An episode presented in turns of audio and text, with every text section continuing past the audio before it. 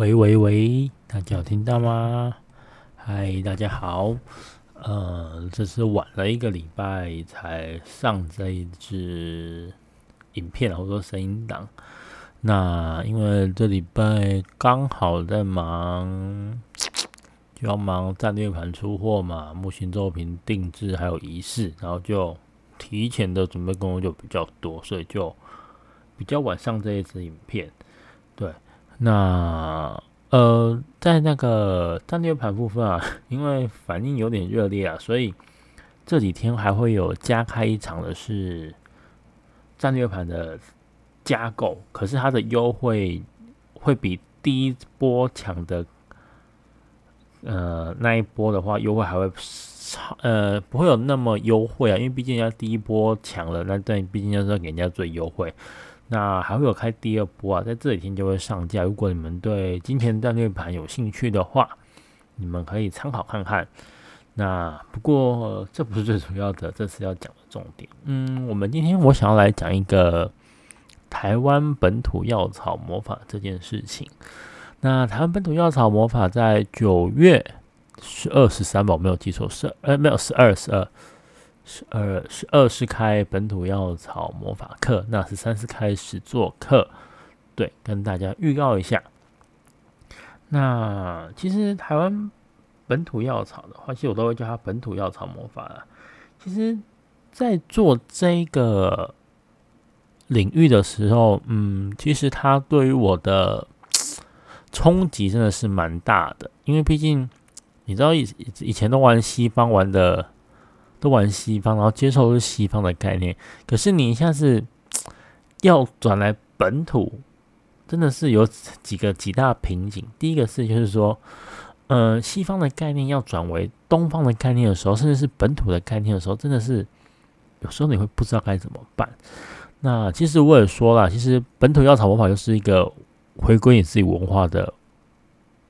个方式，我就会觉得是说，其实你在找本土药草魔法的时候，其实就是在探看自己原本的文化，你是否认同这个文化。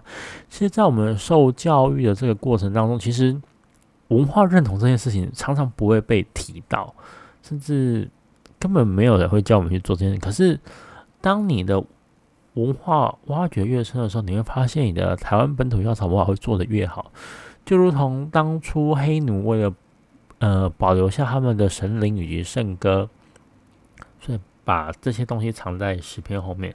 这个目的是，呃，在诗篇与圣徒后面。那毕竟还是要保留他们的文化，所以其实所谓的药草文化，就就是一个文化的一个追寻。那我觉得它是一个文化这件事情。对，有没有办法把你从这个受压迫或是没有被发现的东西从中解放呢？我觉得是一个 做药草魔法一直要问自己的一个。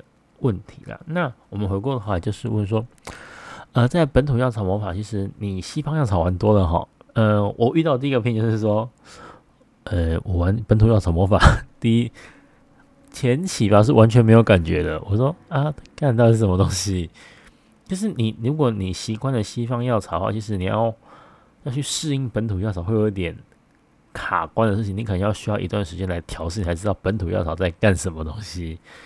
对，这这我啦，虽然我我的老师有后来有教我一个怎么解决的方法，这个后后来我觉得有让我跟本土药草比较顺利的大接上。对，是第一个是说你可能对于本土药草的魔性可能没有办法那么的贴切去理解到，或是去发现到，这可能是走本土药草的第一个瓶颈点。那第二个走本土药草的瓶颈点是说，嗯。我们会很常用西方的概念来去理解东方的概念，就如同这样子讲，其实西方的话，你就想要金钱嘛，然后财富嘛，好运嘛。但其实你回到东方的，像我们本土药草，其实你会发现钱哈，我跟你讲，本土药草的钱 真的会让你跌破眼镜。有名望的钱呐，有现金的钱，现金的钱都还是西方就有，还有那个什么。嗯，那个关于功名利禄的钱，其实你会发现，其实，在本土药草魔法一定会不不会摆脱这几件事情，是福禄寿这三件事情。其实你会发现，其实，在走台湾本土药草法的时候，金钱呢，金钱有关的药草通常呢都会带有福，或是禄，或是寿这三个其中是一个功能。那禄是什么？其实我我举例还有禄是什么？呃，其实有一支药草叫做鹿角霜，鹿角霜它是呃鹿的角的骨头，那它就是代表是禄，就是福禄寿中的禄。那它是个文，它是个可以代表文昌功名的，所以它是提升你的所谓的呃，如果以西方来讲是说提升你的职场升迁的运气，或者说呃，对职场升迁预期来获得金钱。那它是本身是金钱跟升迁两种药草兼备的，没没有像在西方那样，西方是要靠组合组出来的。对西西方西方是要靠西西方的职场升迁是靠组合组出来的，可能有些用什么高约翰啊，搭金钱药草，又搭其他有的没有的药草。可是，在本土药草很好玩，就是一支药草就可以兼具这个功能了，就是一个很好玩的东西。然后在爱情上也是个很好玩的事事事情。对，而就是本土药草跟西方药草第一个不同点，就是说，呃，两者的魔性的。方式真的不太一样，带有的魔性品的方式不一样。再来是第三个走本土药草的一件事情，就是说西方与东方的两个的共荣性，就是说，哎，请问一下，我会西方药草搭本土药草吗？呃，我跟大家说这件事情我做过，而且我现在一直在做，是可以可以成立的。可是，在这样子的这件事情上，你就会涉及到一件事情，就是说，嗯，那就涉及到说，哎，你对于金钱是怎样的概念？对你，你认为你的金钱是有什么的？当你认为你的金钱是有什么的时候，你才可以放入西方跟东方两个共同有的价值。像例如说，我认为我的赚取金钱的模式是靠着呃撰写文章累积名气，或者说这种知识正确的传播性，所以我认为我赚取的金钱会是这样的方式，所以我可以依照这个的架构来挑选西方跟东方的药草一同进来。像我可能会搭。鹿角霜，因为它是福禄寿的鹿，还有代表文昌。那可能，哎，我刚讲东方，东方的鹿角霜，对，代表是东方的福禄寿的鹿。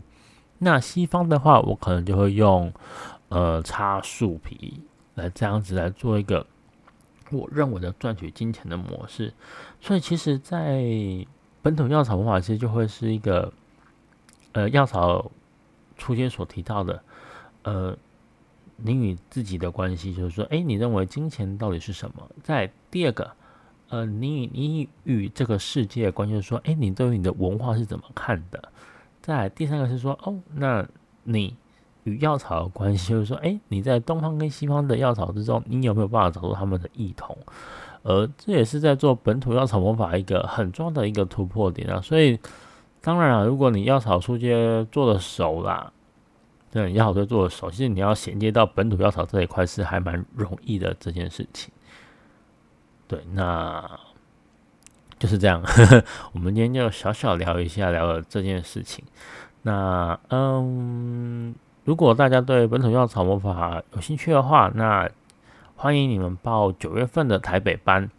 那请大家不要再问说有没有开其他班，明年目前今年是这一班，好不好？对。然后，呃，如果你们本身对于本土药草的操作比较不会那么的熟悉，或有点害怕的话，你们可以报隔天的实作班。这也是一个，这是这是为了这件课程帮你们特别准备的。好的，那今天的跟大家的聊聊就到这样子结束了，感谢大家。那之后会努力的定时上传影音档来跟大家聊天。好了，谢谢大家，感谢大家。